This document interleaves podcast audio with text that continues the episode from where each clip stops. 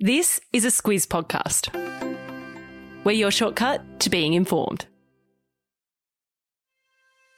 Good morning, I'm Kate Waterson. And I'm Claire Kimball. It's Wednesday, the 12th of May. In your Squiz today, our big spending budget. China's population growth slows down. Concerns around plans for Instagram for kids. And a nod to our nurses. This is your Squiz today. All right, Claire, we've been previewing it and previewing it, and now the budget, as they say, has been handed down. What was clear before last night is that Australia is going to be in serious debt for a long time after all the spending already committed by the government to keep us chugging along throughout this global pandemic. That looks set to continue.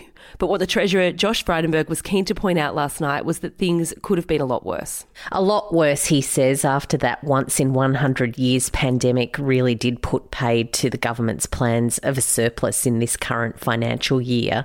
What Josh Frydenberg said last night is that the budget deficit is set to come in at $161 billion for this financial year. A lot of that has gone to the JobKeeper payment that had to keep people connected to workplaces as people people were stood down last year. Uh, also, looking at Australia's debt, that should peak around the $1 trillion mark uh, as we head towards 2025. Uh, he says, though, that what has happened in the last few months shows that the Australian economy is very resilient and that Australians have done very well. As far as what was in it, well, the top line is that there's more than $29 billion in temporary business and personal income tax cuts, $33 billion in extra funding for services, and an additional $4 billion for training programs. Big ticket items, though, Claire, start with aged care. Aged care really is the scene stealer of this budget. There's $17.7 billion for aged care that comes in the wake of that Royal Commission that's uncovered really shocking levels of neglect. That includes 80,000 extra home care places. That means more people can stay in their homes and receive care.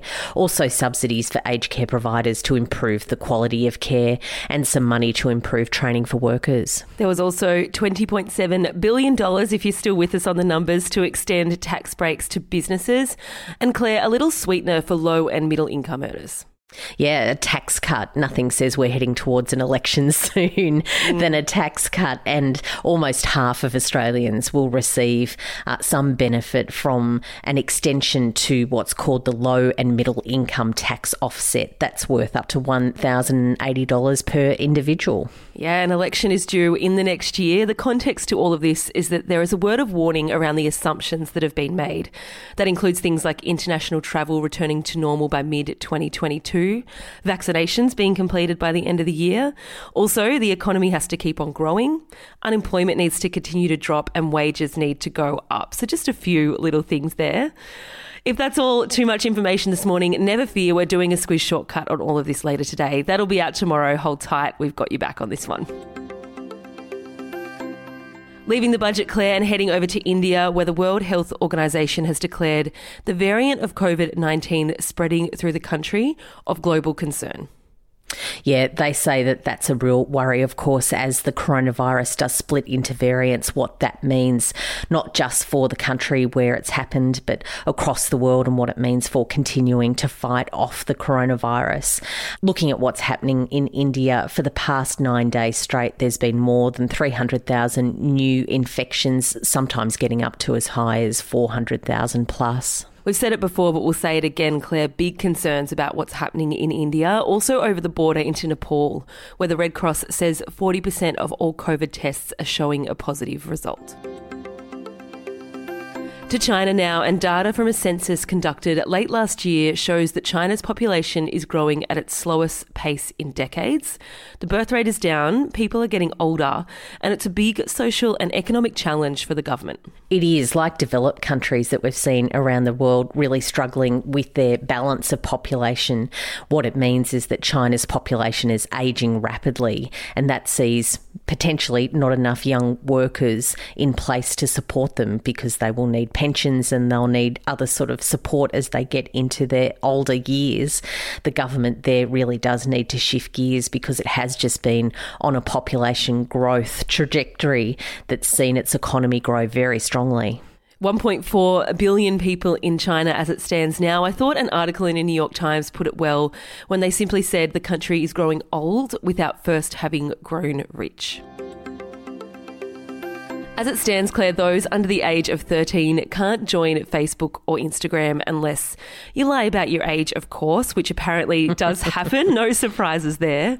Facebook, who owns Instagram, in March revealed they did have plans to launch a kids version of the Instagram app, but there seems to be quite a bit of opposition to that idea. Yeah, officials from 44 US states have jointly written to Facebook urging them to abandon those plans.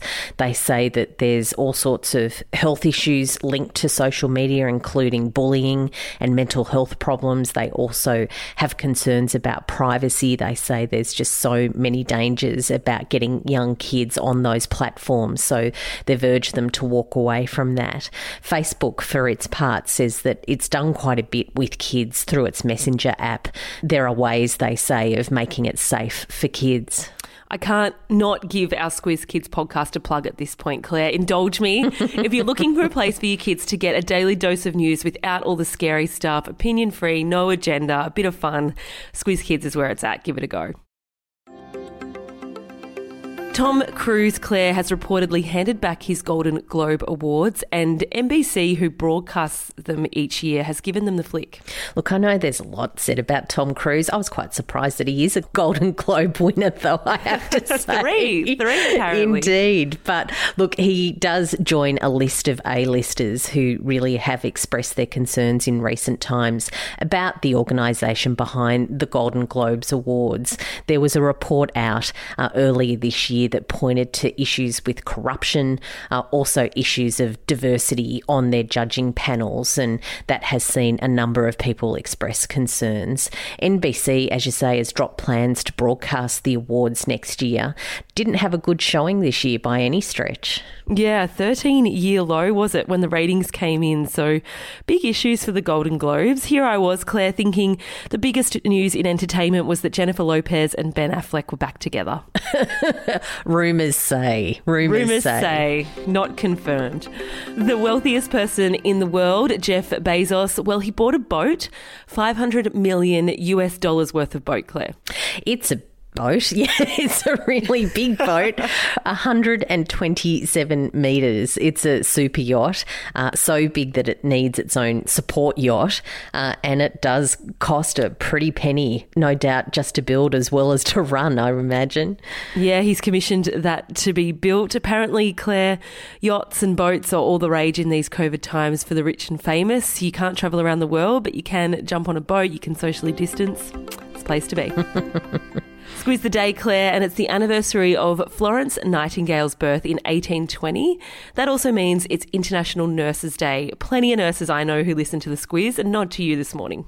A very big nod. They've done, of course, such an amazing job as they do last year, as in any year. Uh, for me, I'll be looking at Josh Frydenberg, who fronts up to the National Press Club today. That is a big extravaganza that comes out of Parliament House. Budget continues. You thought it was over. No, never over.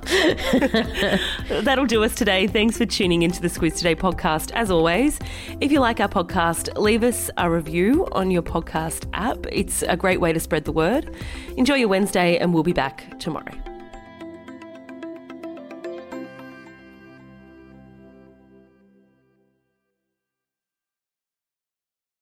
A quick message now from our podcast partner, BHP. Across the next couple of weeks, we'll be talking to Squizzers about BHP and the work they're doing to provide the materials that we need to transition to a low emission economy for the energy transition. At the start of the podcast, you heard how copper is used to make electric vehicles, wind turbines, and solar panels. So, when it comes to producing it, reducing emissions is a priority. And that's why BHP is making solar, wind, and battery deals to help power their South Australian Olympic Dam copper mine. It's happening now at BHP.